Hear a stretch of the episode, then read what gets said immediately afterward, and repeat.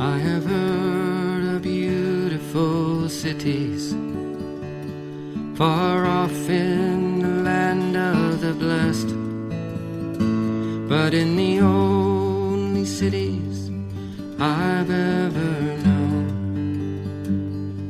the weary get no rest. I have heard of beautiful mansions far From College Hill above eastern Pennsylvania, and today, Boca Raton, Florida. Welcome to the Tim Danahy Show here at Danahy.com, and we're a proud member of the Coffee Party USA network. And today's book conversation concerns a topic that, that uh, I suppose just when you think you can't know anything else about it, uh, sure enough, um, this book comes along and really uh, expands uh, what you uh, previously thought you knew. Uh, the subject is Nazi Germany, and, and there's a new book out, out that uh, delves into unbelievable facets. And it'll startle you, quite honestly. And the book is Nazi, the Nazi Titanic: The Incredible Untold Story of a Doomed Ship in World War II. The author is Robert P. Watson. But while it's the Nazi Titanic, the story is far more than the title. It entails uh, the highest levels of Nazi power, uh, of uh, fascinating stories of propaganda, and uh, sadly, even um, uh, atrocities that that. For which I was unaware, uh, I think uh, unaware, and I I think uh, honestly you'll be amazed too. Uh, Robert uh, P. Watson, welcome to the Tim Danahy Show. Tim, thanks. It's a pleasure to be on. Well, uh, Robert, I got to be honest with you. I, I want to congratulate you on, on writing such a uh, really a spectacularly well researched and, and entertaining book. Uh, you caught me by you. su- you caught me by surprise, and I'm going to be honest with you. You know, some some books you kind of say uh, I'm going to read this word for word. You know, and time is of the essence for everything. And some books you say I'm going to scan, and I thought I was going to scan this, but my goodness, this book just grabbed me, and I read every word of this. And then I, you have two appendices. I, I jumped into the appendices. Uh, this was a great book. Well, you just made my day. I'm happy to come on your show anytime. well, you keep writing these kind of books, and I, I, I'll have to insist upon it. it, it it's uh, really uh, something special. Um, well, you know, it was I, I love my history. I, I admit to being a history nerd. I'm a professor, and I've written a lot of books on history. But this is uh, this. Uh, I think this was my 40th. This was the uh, by far the most challenging book I've ever written.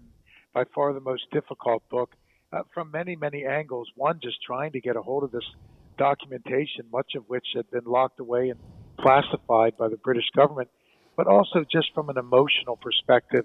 Uh, you know, if I'm working on a book on Abraham Lincoln or Harry Truman or, or something of that effect.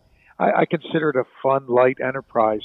But this, with, with the Nazis and having to reread Joseph Goebbels' diaries and, and you know war records, and it was just so emotionally draining uh, because you empathize for the Holocaust uh, prisoners and the others who were victims of this shocking tragedy uh, in this story, in the narrative.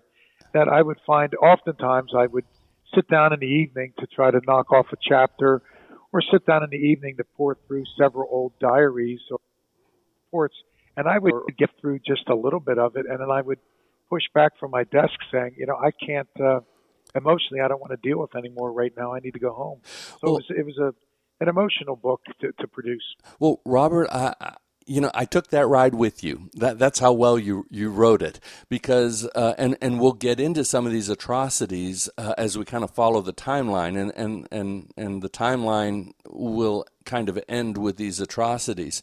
But um, I, I was sitting here like, oh my God, you know that that type of thing. But but then there there was this wonderment, and so perhaps what we should do is set the stage for what this book is all, about. And it, it was the Cap Arcona, Okay. Uh, and uh, the the ship is the timeline, and, and really on that timeline, uh, all the events and how that ship was woven into history, uh, kind of formed your your your book, didn't it? Right. So yeah, uh, the book's about many things, but it's it's a story about a ship, and the ship is, as you correctly noted, the Cap Arcona. The, the Germans uh, throughout much of the 20th century really prided themselves in their ships. They uh, uh, shipping the shipping industry in Germany was kind of like the automobiles in the United States in the 50s and 60s. It was a, a cultural thing. They took great pride in it. And after World War One, it was particularly a difficult time for Germany economically, and also the country had lost so many of its ships during the war.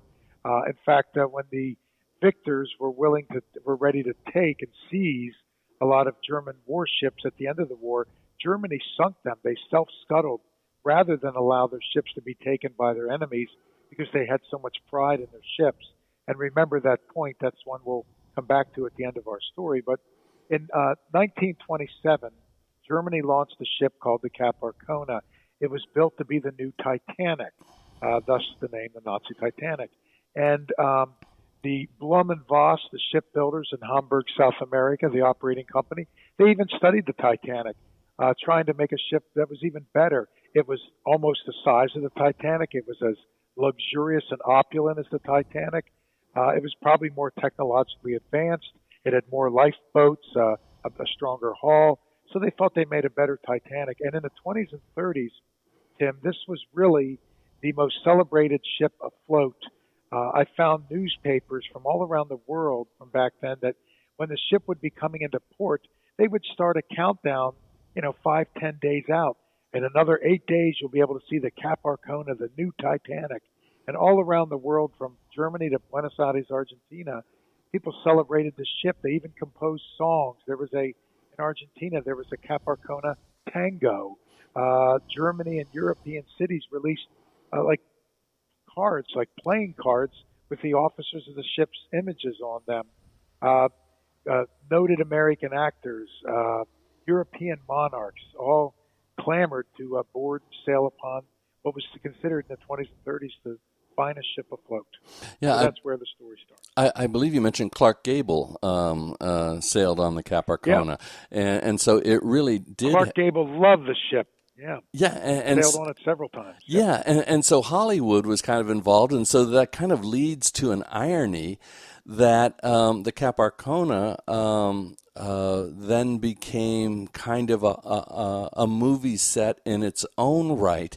And what's fascinating, Robert, right. is is oh, I'm hoping you can you can you can tell this story, but but Goebbels and sure. uh, propaganda and the movie set and even perhaps some speculation about the the directors and uh, sub subtext through all of this. It's wonderful. Right. It's a great book. Uh, please tell us about. So this it. is a this is a right. This is a wild story here. So what happens is Adolf Hitler and Joseph Goebbels, his propaganda minister, loved movies. Uh, even though they banned Hollywood films inside of Germany, it was not uncommon for them to watch two and three movies back to back, back to back to back, with translators over their shoulder. And I even looked up and read through their accounts of their age as to what movies they were watching. They loved um, King Kong. They loved Gone with the Wind. And they also watched Snow White and the Seven Dwarfs over and over, if you can imagine such a thing. Uh, the movie that they hated was Casablanca because it was uh, basically an anti Nazi propaganda film, but wrapped up in a great action drama love story with, with good acting, good directing, and good script. So, one of the times when these, uh, these two Nazi leaders were watching movies, uh, they would typically sit around after the movies for an hour or more debating the cinematography and everything. And they, they considered themselves film connoisseurs and sort of Germany's version of Siskel and Ebert, you might say. And um, one day when, when they finished watching movies, they were so emotionally moved by the films that rather than debate the movies, they just sat and watched the credits. And it dawned on them that a lot of the actors, directors, producers, cinematographers were, were Jewish. So Goebbels said that he kicked over uh, chairs in the room, that they were both outraged. And that's when Hitler had an idea, uh, and then he and Goebbels would then go from there. And that was this. Uh, you know, by 1942, the war was changing for Germany. Thankfully, it was going poorly for them. Uh, they were not able to invade Britain. Uh, Operation Sea Lion, the invasion of Britain, never came about. Barbarossa, the invasion of the Soviet Union, didn't work out for them. So they needed something to try to turn the tide of the war. And they came up with this idea that they were going to open up a new propaganda front against the West. And the propaganda front would be movies. By watching Casablanca, they realized the power of great Hollywood movies. So Goebbels' task is to create the most epic and diabolical propaganda movie ever, so much so that it would turn the tide of the war. How delusional they were. It would turn everyone against the Brits and the Allies and turn everybody for the Germans. So the movie they came up with to make one of these Cecil B. DeMille, you know, the greatest story ever told, cast of thousands, was the Titanic. So they remake the Titanic, but they Nazify the Titanic script by all the good uh, characters in it are all Germans and all the Americans and Brits are bad characters. And they decide that it's going to be such a high budget, and it was the most expensive movie ever made at the time, such a high budget grand production that they're going to reassign military units to be the cast. They give Goebbels a, basically an unlimited budget, and they're going to cast in the starring role the Cap Arcona as the Titanic. So the ship earns the nickname the Nazi Titanic. However, everything that could go wrong went wrong in the filming of the ship. You know, the set is bombed by the Allies, there's cost overruns. Hitler and Goebbels are getting increasingly impatient. They're frustrated because of the direction of the war. Where's their great movie? Where's their great movie? They want to launch the movie to, with to correspond with the opening of what they were calling Hollywood on the Rhine. They wanted to show quote unquote Jewish Hollywood that they, the Nazis, could make better movies. Ultimately, with the film uh, running behind schedule and over budget, the director, a fellow named Herbert Selpin, S E L P I N, uh, explodes in frustration on set one day and curses Hitler, Goebbels, and the Nazis. Well, obviously, he's summoned to Berlin, where he's found dead. Uh, he's hanged in a jail cell uh, in Berlin below the Gestapo headquarters. So now they can't find another director. Actors are being shot on set if they miss their marks. Ultimately, after all that, Joseph Goebbels finally has his finished film. He's going to sit down to view this epic masterpiece, which is supposed to literally turn the tide of the war. Before he shows it to Hitler, he watches it and he realizes something. What he realizes is the movie is essentially a film about a fanatical captain that drives his ship into an iceberg, and all the innocent victims on board are, are, are, are doomed. And Goebbels realizes the movie is a metaphor for Nazi Germany with Hitler as the captain. After all of that, he bans the film from being shown inside of Germany. Most copies of the film are destroyed, and the Nazi Titanic, the ship, is sent back to a port to just sit there and rust after starring as the real Titanic. Yeah, a, a, a, great story, and and but your book even goes into things about the special effects, a thirty foot model, how they wanted to light it up at night, but it would be a, become a target for the British uh, bombers. Um, uh, the story sure. the story goes on and on, and then. Uh, uh, it, it, it's it's it's fabulous. It, it, really is. And then this was easily this movie was easily the most bizarre and it was at the time the most expensive film ever made. Uh, and here's a, another little interesting twist. Happily, a, copies of the, a few copies of the film survived. It was uh, shown in Prague and in Paris and elsewhere. And you can watch the film today in black and white with English subtitles. And from, I mean, it's disturbing to watch because you know this backstory that we're talking about, which gets even worse uh, coming up. But uh, but from a, a technical perspective, it is a brilliantly made movie. In fact, the old black and white British film about the sinking of the Titanic from the 1950s, it was called A Night to Remember, which a lot of film connoisseurs say is probably even better than James Cameron's Titanic. That film, all the ship scenes and the sinking scenes are actually from the Nazi film. Since there was no copyright, the Nazis were everybody involved in the film was dead. The ship was sunk, and there was no copyright.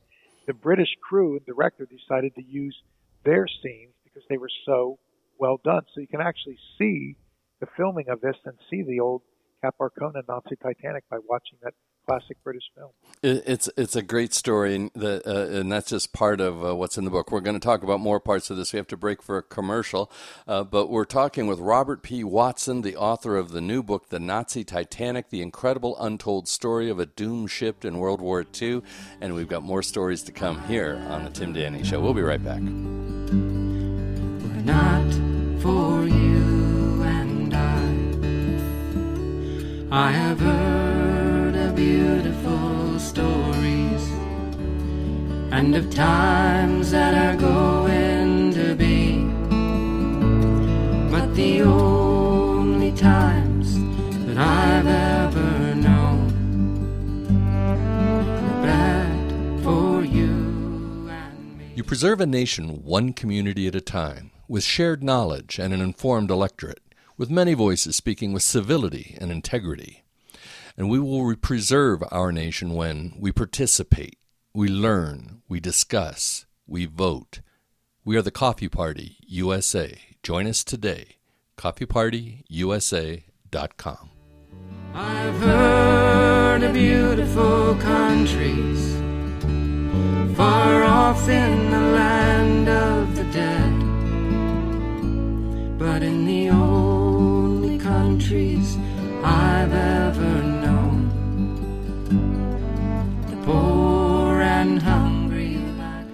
Our government should be open. It must be accountable to the people, and we demand access to vote and our votes be counted and verified. These concepts should be common sense in our democracy, but they're not. Some would deny us these rights. But people died for them, and Common Cause works every day to make certain they did not die in vain. Join Common Cause, keep your rights, and hold political power accountable where it should be the people. CommonCause.org, holding power accountable.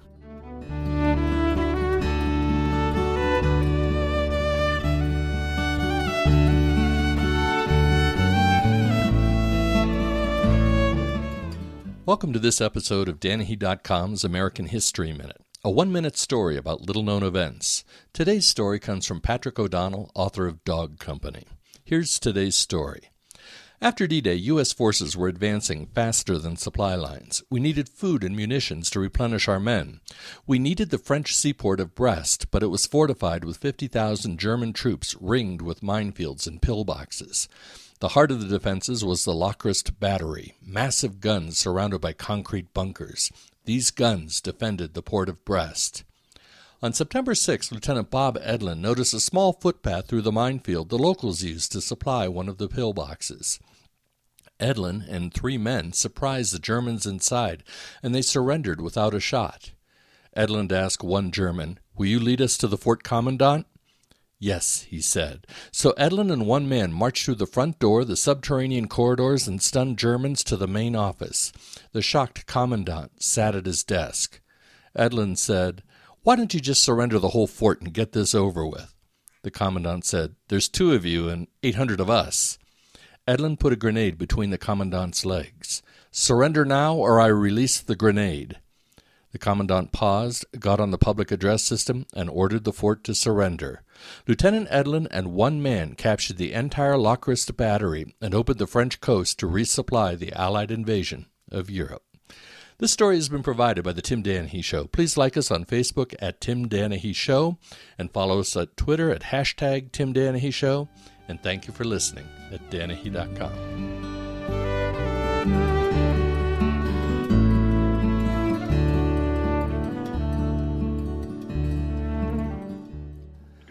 Welcome back to the Tim Danahy Show here at Danahy.com, and we're talking with Robert P. Watson, who is the author of, of a, a surprising and and multifaceted and, and entertaining uh, and interesting and uh, I I need to come up with a with a, a negative term. I'm, tempted to say appalling. And and and, and, and, and, and Robert, we're going to get into why it's appalling. But the book is the Nazi Titanic: The Incredible Untold Story of a Doomed Ship in World War II. And it, this is more than a ship in this book. This it's a, we were talking off air, and it's kind of a uh, we we talked about the propaganda and, and more so the positiveness and the, and uh, of the Cap Arcona, the the ship, the star of this book, and we talk about the metaphor, uh, and there's also the humor perhaps of that, but there's a very dark side to this ship too, and uh, it, it it many people died, and, and it was used uh, in, in, some very uh, insidious ways.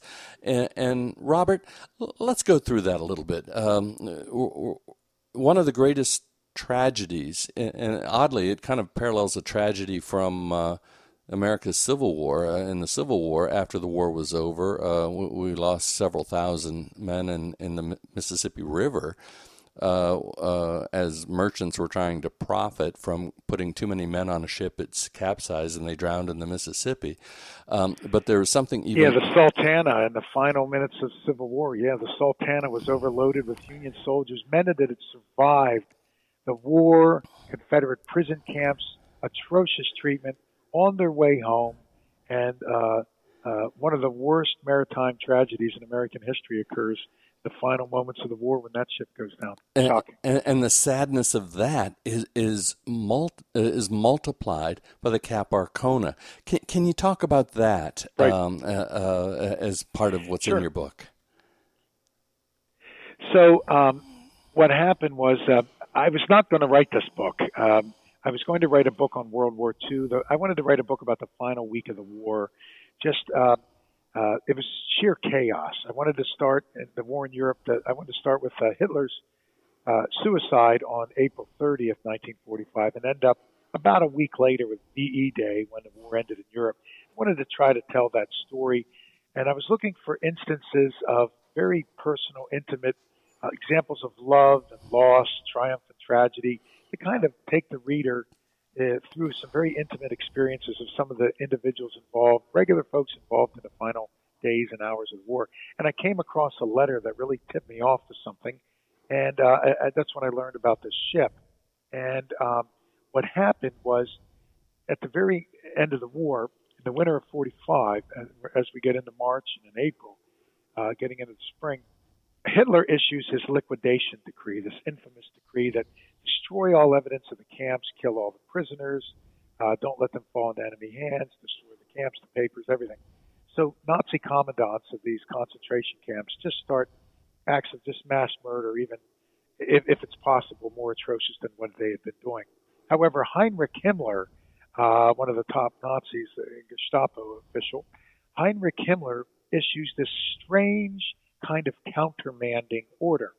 He tells the concentration camp commandants, whose camps had not yet been liberated or overrun by the Allies, he tells them instead of killing everyone, don't let the prisoners fall into the hands of the Allies. It's sort of suggesting that they should move the prisoners before the camps are taken over. Then he notifies select camp commandants and says, march everyone north to the Baltic. Now they can't flee south, west, or east because the Allies are coming in from all directions. One of the few areas in Germany not yet overrun or liberated is the north central part of the country by the Baltic Sea. So they march tens of thousands of Holocaust survivors, many by foot, some are stuffed into train uh, cars, overcrowded, some are put in barges and pulled by tugboats up the rivers to the Baltic. On the way, they stop at Hamburg. In the city of Hamburg, there's a concentration camp called Neuengamme, and they they use that as a, I guess a central receiving area, and tens of thousands are brought there from all over uh, still occupied Nazi territories. From there, they take them to the Baltic. Here's Heinrich Himmler's diabolical plan. He wants to try to save as many thousands and tens of thousands of Holocaust prisoners as possible. He wants to exchange them to Eisenhower, give them to Eisenhower and Montgomery in exchange for his own life and then he wants to try to negotiate a separate surrender on the west so that the Germans can reallocate their forces to the east because it was the Red Army, the Soviets, who were just slaughtering every man, woman, children, everyone uh, on the Eastern Front. Now, he's so delusional that he thinks he can cut this deal. Uh, so the plan is to take tens of thousands of prisoners to the coast, put them on a ship or two or three, and then potentially he would get on the ship and sail and then negotiate the exchange. And of course, the main ship that is picked for this is the Nazi Titanic, the Cap Arcona, which by now had been the pride of the Third Reich. Hitler, Goebbels, their favorite ship, this legendary ship. So theoretically, Himmler's going to get on the ship and do this. However, before Himmler can do this, uh, Hitler finds out that Himmler's cutting a deal and moving these prisoners. So Hitler, from his bunker uh, in Berlin, sends two assassins in April of 45 to kill Heinrich Himmler. Heinrich Himmler has to take off his uniform. He adopts fake, the fake identity of a sergeant, a police sergeant, and goes on the run, running for his life.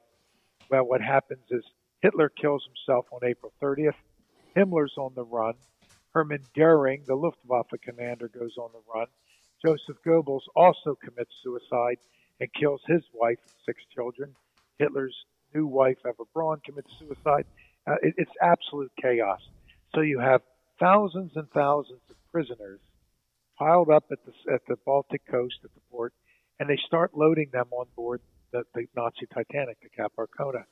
Now the ship is so big that it can't dock, so it drops anchor three kilometers off the coast out into the Baltic in a bay called Lubeck Bay, just off the coast of the town of Neustadt. Now the problem is there's no food, there's no command structure, there's no water. So by day, hundreds are dying at the port, hundreds are dying in the ship.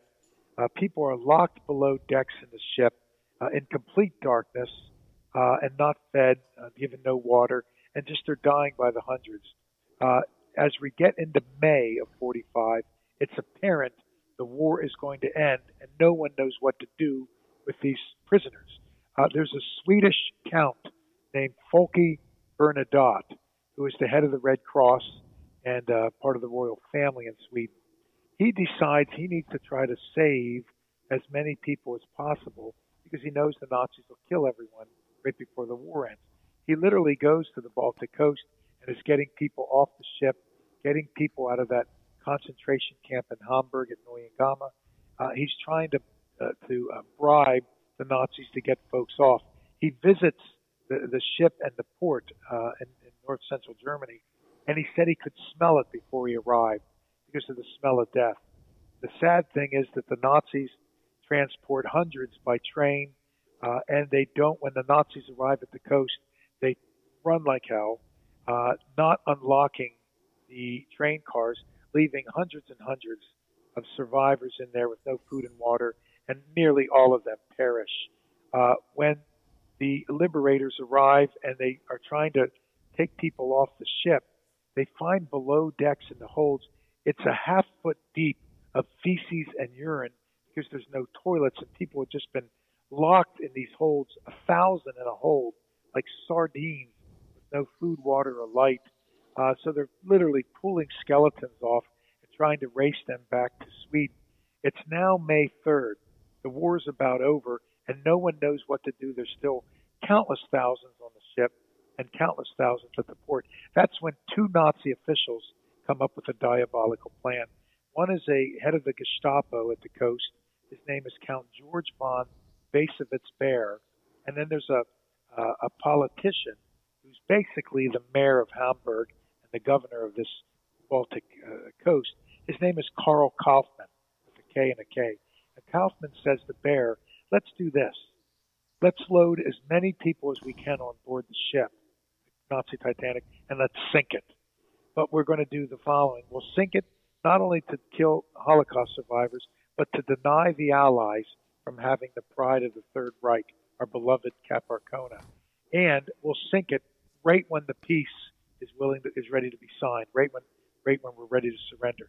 So at the last moments in May, the Nazis are ready to sink the ship, but as they're ready to do it, a British Special Forces unit, the 6th Commando, arrives at the, at the coast and they make quick work of the Nazis. The Nazis are down to a couple of Hitler Youth and some of the Volkssturm. That's not the regular Wehrmacht, the regular military. It's a couple of older men with old guns. And uh, the British Sixth Commando defeat the Nazis quickly.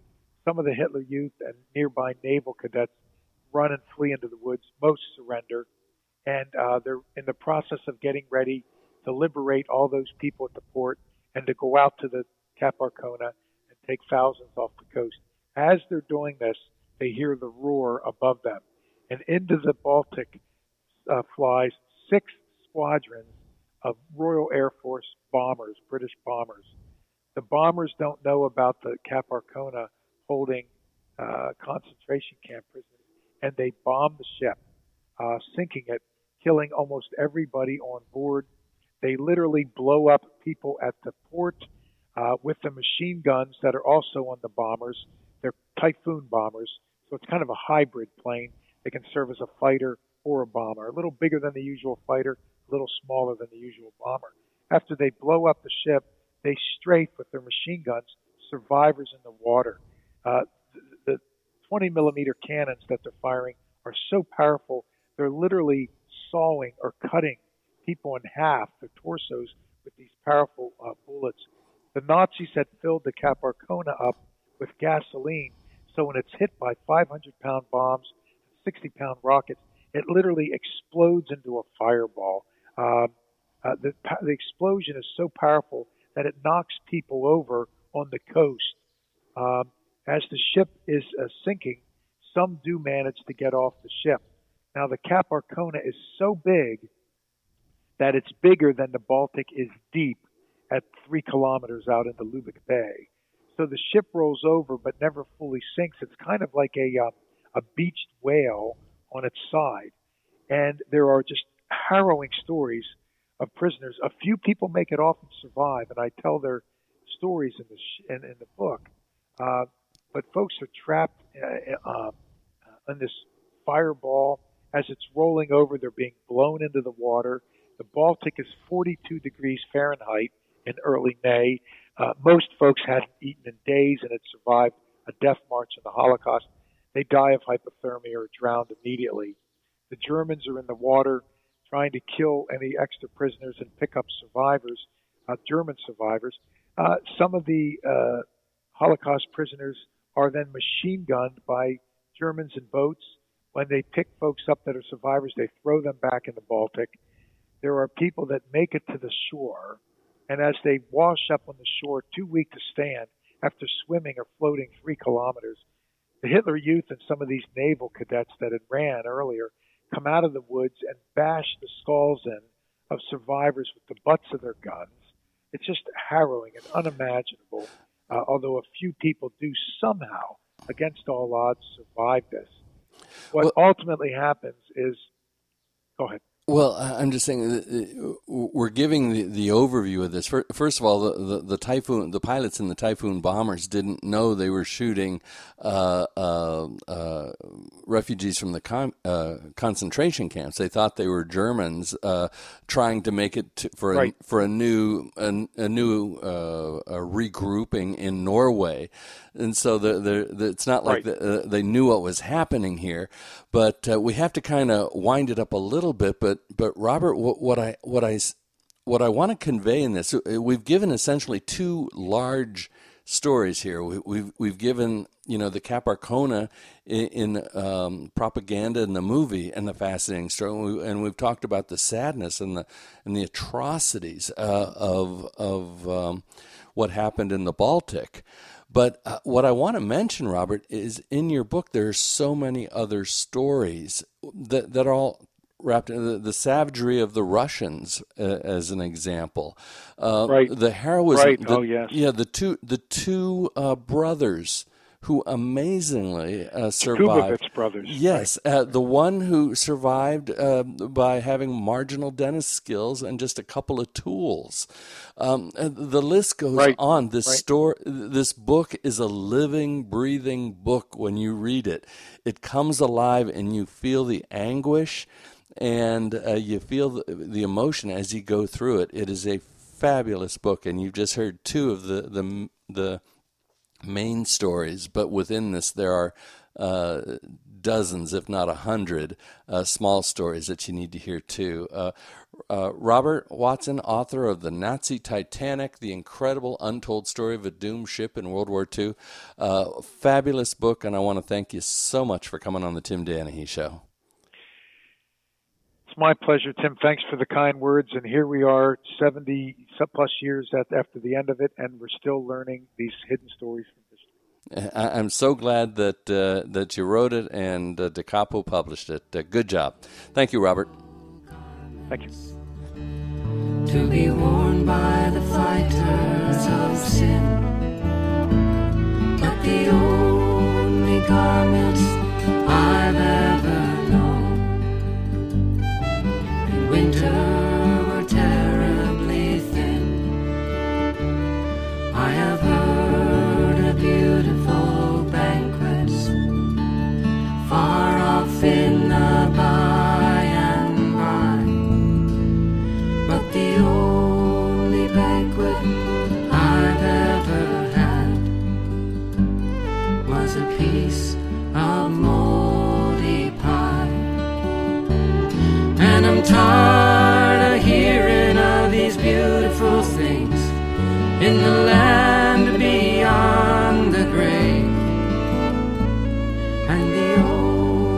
that